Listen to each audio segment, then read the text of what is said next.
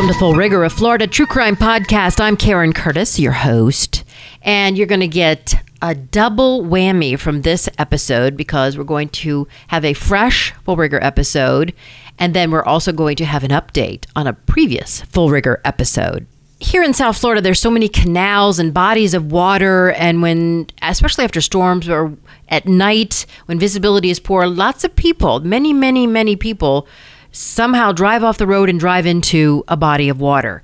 And there was one case recently where a guy was going four miles to his doctor's office and went missing, and the body was eventually found in a car that was submerged in a canal. And this happens all too many times.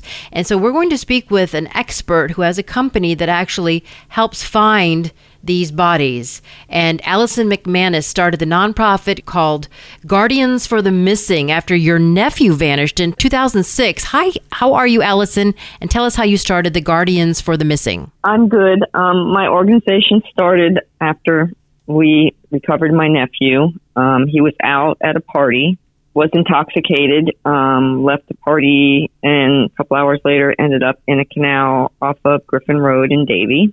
So what happened when he first went missing? Went to the police department to report him missing and realized that people that are 18 years old or over are allowed to be missing. Police departments don't have a lot of resources to look for all the missing people that we have. Right. So they pretty much told us we're on our own. So my family, my sister-in-law ended up having to hire, you know, divers. We hired someone with a helicopter. We basically had to do everything on our own. Wow. Yeah, in the process of that, we found a lot of cars in the canals, and uh, we didn't know if there were people in them or not. So what happened was we ended up getting kind of like a protest going on to get cars pulled out of the water because the police departments know that they're in there, but if they're not part of a case that they're working or if they don't know that there's somebody that they're actually missing that are in the vehicles, they don't pull them out of the water. Really? So they don't have dive teams at all these individual police departments? Not at the time when my nephew went missing, no. Oh, so that's why you founded this organization, Guardians for the Missing. You have a dive team. Yes. So I was on the news pressuring the police departments to pull up these vehicles that we found in the process of looking for my nephew. One of the people that first helped my family was a Pembroke Pines police officer, Donna Velasquez. Once we found out that my nephew was missing from a different site, his case turned over to Broward Sheriff's Office. But the Pembroke Pines police officer for missing persons still helped my family. Oh, she would come out on the weekends Wow. and tell us what we should do and help us out and where we should look. And then when we got on the news about all the cars that were missing, a gentleman that was in the hospital who owns a dive team and retired police officer called me up and said, I want to help you look for your nephew. So he got involved and he started helping us.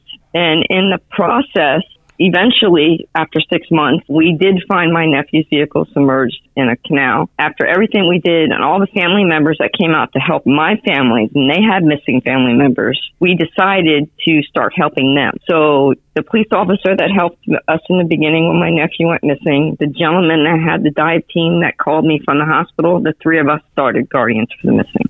oh, wonderful. And it's my understanding BSO has a dive team. Yes, they do. Well, they should because apparently there's more water in Broward County than land if you count the Everglades. And Yes. waterways are a common place for these vehicles to go in and people go missing, right? Yes, a lot of um, elderly people that have dementia leave their house and they start sundowning. So when the sun goes down, they start getting more confused. They'll just pick up the keys and leave their house and not know where they're going. And unfortunately, they end up in the canals. That's a lot of the people that I look for, and also people that go out drinking, out doing drugs late at night. They end up driving in canals, down boat ramps. Yeah. So Broward Sheriff's Office helps me tremendously. Dade and Broward, I look for a lot of people, and if I find a car, Broward Sheriff's Office comes out immediately and will pull it. Okay. I have a very good relationship with them now. It's ironic because I didn't at the time when my nephew went missing Right. because I felt like they weren't doing enough and I had to put a lot of pressure on them. My family had to put a lot of pressure on them to look for my nephew and I felt like do their job. But since then, things have changed. They've turned around 100%. They're wanting wanting to pull the cars up, wanting to know where they are. As soon as I call them, like the same day, they come up and pull the cars. And you usually work on cold cases for families that have missing family members that left in a vehicle, right? Yes, left and they're missing with the vehicle. I work with a lot of police departments that have cold cases so a lot of them are 20 or more years old. Once they've exhausted all their efforts and they have nowhere else to look, they call me. I have a cold case. We've had so many detectives look at it. Can you give it a fresh eye and maybe look and see because we believe that they're in the water somewhere. So I have a few cold cases that I'm working right now with police department. Okay, we're speaking with Allison McManus. She started the nonprofit Guardians for the Missing. Tell me a little bit about your dive team because I always think it's so scary to have to go into murky water like a canal. There's gators, and you're like feeling around with your hands until you find a body. I mean, how do they deal with that? It's very dark, and sometimes they won't see a car until they run right into it. Oh, Um, so the gentleman that helped me start this organization, Derek Barrero, um, he did pass away. Ironically, from a heart condition, they think probably from diving in these murky canals. oh, Yeah, and uh, another retired officer, I ran into him at another search that we were doing. He was called out as well as I was, and at that point, he had knew about my diver passing away, and he said, "I'm I will help you with your organization." So he's been with me since. He's a retired Miami Dade police officer. He ran their dive team. Oh, He, perfect. Yeah, he's also the president of the National Divers Association. So he trains people in search and rescue. He trains people to look for vehicles and you know, um, stolen guns and things that you might find in canals. So he is my diver, and he comes out. He has people that he trains. They come out. He also trains the alert dive team. When he's doing a training, sometimes he'll have 25 divers at a time that will come out and help me. Really? I mean, do Yeah. you do any aerial surveillance with a helicopter where you look and see if cars are submerged? I mean, how do you know where to look? Well, when I first get a case, I will get the police report, look to see where they were, where they were going, where they think they might be going. I get with the family, try to find out places where they might have been or go back to. And I basically have to just get in the car and act like I'm them and see what if there's any waterway that they could have been in. Ah, you retrace their steps. Yep, I retrace their steps. Sometimes I get no information and I'm just going in blind Okay. and I talk with the family members. I work very closely with the family members, and I have I'm still friends with some of the family members of people that I've found. How many people have you found? Um, probably about nine. I find more cars than people. There's so many car vehicles out there. Oh, yes. But, yeah. So I don't do this full time. I would love to be able to do this full time, but I have a job that I do. I work full time. I'm also in the Coast Guard Auxiliary, so Oh. that takes up some of my time. Thank you for your service. Thank you. So I'm very busy, but I find time to do this. How can people help you with your nonprofit, or how can people contact you if they have a missing relative that you might be able to find? Um, they can go into my website and drop me an email and give me their information. www.guardiansforthemissing.com. So I have, yeah, I have one of my volunteers is someone who lost her mother in the same situation. Oh, wow. 10 So- years ago, her mother went out drinking and ended up in the canal. Whoa. Now, you mentioned that you are working on some cold cases right now. Can you reveal what they are, some of them? Not at this time because there's still open cases with the police department right now. Uh huh. I can say that they are older 20 years or more. Really? Both of them, yeah. Well, you must find it very rewarding being able to find these people and to be able to give these families closure for their loved ones. Yes, yes. I try. At least I know. At least I know someone's looking for them. I have other cases that I'm working for family members that one person's missing eight years, the other person's missing ten years. But I'm in constant contact with their family, and I'll go out one weekend and look for one person, and the next weekend I'll try to look for the other person, and I'll call the family and say, "I just want you to know I was out today looking for your son or for your dad," just to let them know that there's someone still looking for them. God bless you. Uh, have you been watching this mystery unfolding 30 miles from the Vegas Strip?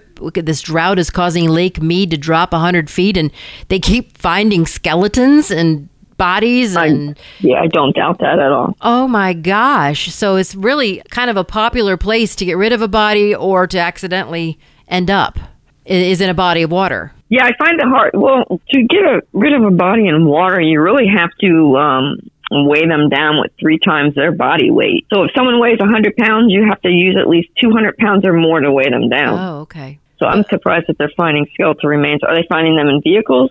I, I just heard about the vehicles that they were finding. Yeah, yeah. I think they have been found in vehicles and in maybe in drums uh, and Oh, containers. okay. Then drums, yeah. But That could be- um, yeah, if you're in a vehicle, you're not going to float to this. You're in the vehicle. yeah, you're in And once you go into water, it's hard to get out unless you have one of those special window shattering devices on your keychain. It's like a punch. You know, you're kind of Yeah, trapped in yeah. there. Especially in newer cars and everything's electrical. So once the car gets submerged, the windows aren't going to roll down. You're going to have a hard time. Maybe, yeah. People panic. Yeah. Unfortunately. Yeah, and you have to have that. A spark plug will work when you press it against the window; it'll shatter.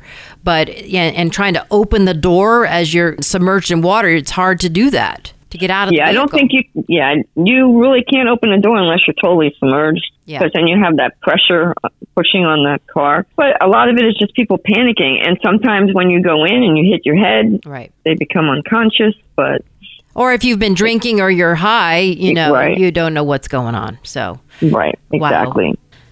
okay. So, what was the most satisfying and rewarding case that you've solved, or the missing person that you found?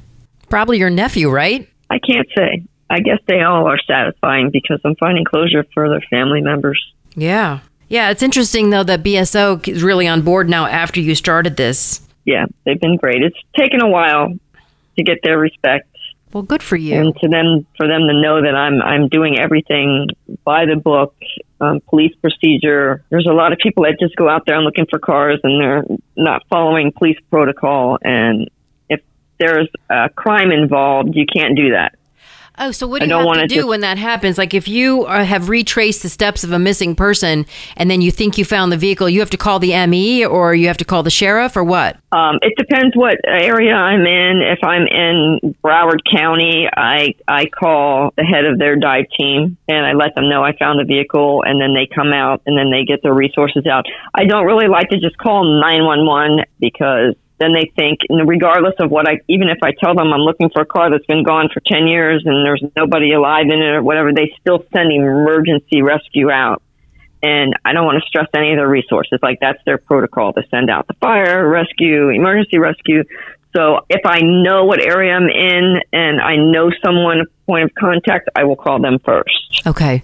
And so even though they know it's been in the water for 10 years, they send out all that apparatus? Yes, Really? they do. Yeah. Interesting.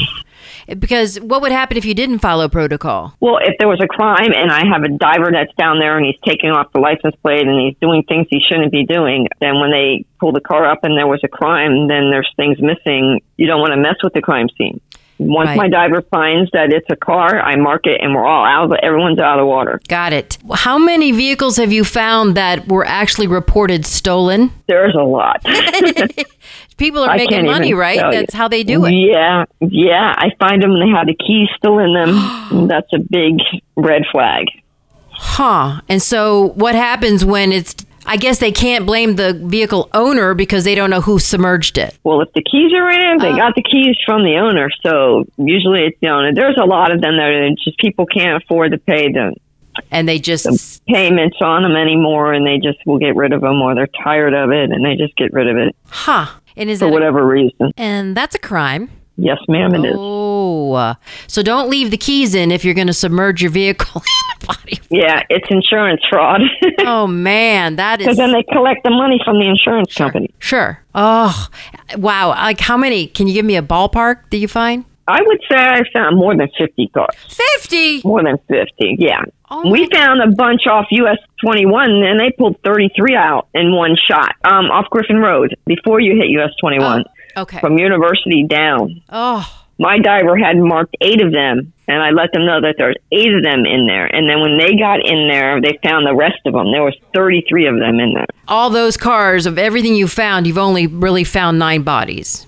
Yes, yeah. Okay. All right. Wow. Wonderful work that you're doing. Again, the organization is Guardians for the Missing. That's their website, Guardians for the Missing. So if you get donations and volunteers, you might be able to do this full time because it sounds like it's a full time job. So we would hope that that happens for you. Anyone listening to the podcast can help you out, hopefully. Allison McManus, thank you so much for your service and for starting this organization and for helping these poor families because there's nothing worse than not knowing. It's true. Yes. Yeah. Thank you for inviting me. Thank you so much for joining us on Full Rigor. I appreciate it. Thank you. bye bye. So, before I close this episode of Full Rigor, I want to take you back to another episode I just did, uh, episode number 157, 157 at close range. It details the cold blooded murder of a Jacksonville father who is also a Microsoft employee. He's a father of four who was shot at close range in the middle of the street, two miles from his ex wife's house, in front of his young daughter. Still, we have no arrests, no suspects in this very odd murder. And just to give you a little background, there was a tire lying in the middle of the roadway where, by the way, there were no doorbell cameras, surveillance cameras. It was a blind spot just conveniently located there. And he gets out of his vehicle to move the tire and he shot at close range. So I asked my intern, my little cub reporter, Juliana Caban, to look into this story to see if there are any updates on this story and the death of Jared Bridegan, who was 33, shot and killed in Jacksonville Beach while his two year old daughter from another marriage was still in the car. What have you found, Juliana? Yes, well, there is indeed a pretty big update. His ex wife has actually hired a criminal defense attorney, no. according to reports. No. So that's 35 year old Shanna Fernandez, whose parents are loaded, right? Mm-hmm. She has hired Henry Coxe III, former president of the Florida Bar, who specializes in federal and state criminal matters. And he was retained by Fernandez and her husband to protect the privacy of their twins as the murder case of their biological father remains unsolved. So that's they're saying it's for the twins preservation, mm-hmm. but she's lawyered up. Yeah, and it also seems that Coxe has told several outlets that for the purpose of seeing if steps could be taken to protect the ex wife's young twins from any publicity surrounding the tragic event. Right. And as for any other reason for the family to have or need counsel, whether it be myself or anyone else, there is none, he added. All right, so there you go. She's lawyered up with, gosh, this guy sounds like he's a pretty heavy duty criminal Mm-hmm. defense attorney, former president of the Florida Bar. Yeah, not sure if it was mentioned before, but her kids actually didn't show up to the father's funeral, which is extremely fishy in itself. Isn't that strange? Yeah. He had just dropped them off Uh-huh. and was driving back home Yeah. to his now widow, who had they had another child together. Bexley was in the car with him when he got out to move the tire. So the whole thing is really strange. If you want to hear the whole background on this murder, go to episode 157 at close range. But until then, we do have the ex wife now of the Microsoft executive who was gunned down in Jacksonville Beach, lawyering up. Thank you, Juliana. Thank you, Karen. All right, that wraps up Full Rigor. Thanks for listening. Until next time.